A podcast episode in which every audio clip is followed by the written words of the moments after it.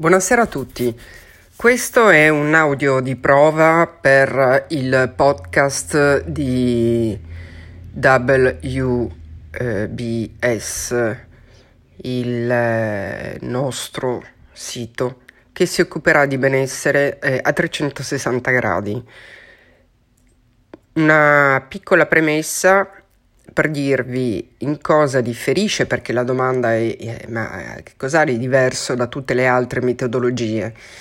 Beh, eh, differisce nel fatto che la persona eh, è vista per quello che c'è in, un soggetto che interagisce completamente sia con l'ambiente esterno ma anche con se stesso, quindi con le sue peculiarità eh, e non è così difficile coglierle per chi eh, ha voglia e vuole fare attenzione e aiutare eh, la persona a mettere in pratica delle strategie semplici e vincenti in eh, vari campi del benessere che possono essere anche solo eh, lo, lo, star bene, quindi il rilassamento, piuttosto che eh, l'alimentazione, senza dover sfociare per forza in ambiti che siano prettamente medici, medicali, farmaceutici, quindi, ma eh, dei veri consigli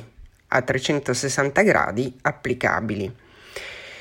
Allora, oggi in questo test vorrei accennarvi eh, qualcosa, un, un argomento eh, che ritengo interessante e che dovrebbe essere in qualche modo affrontato eh, più spesso.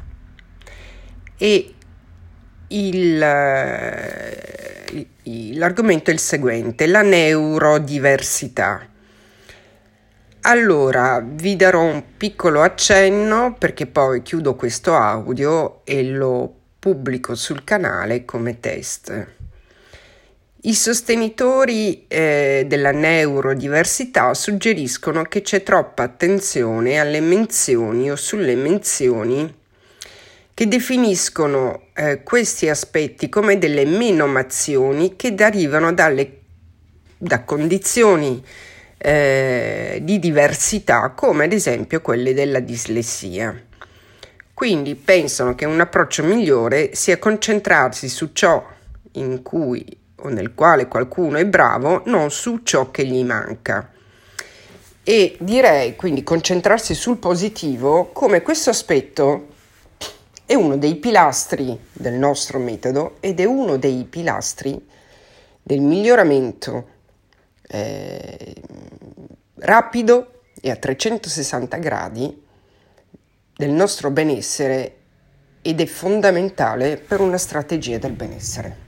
Grazie a voi tutti.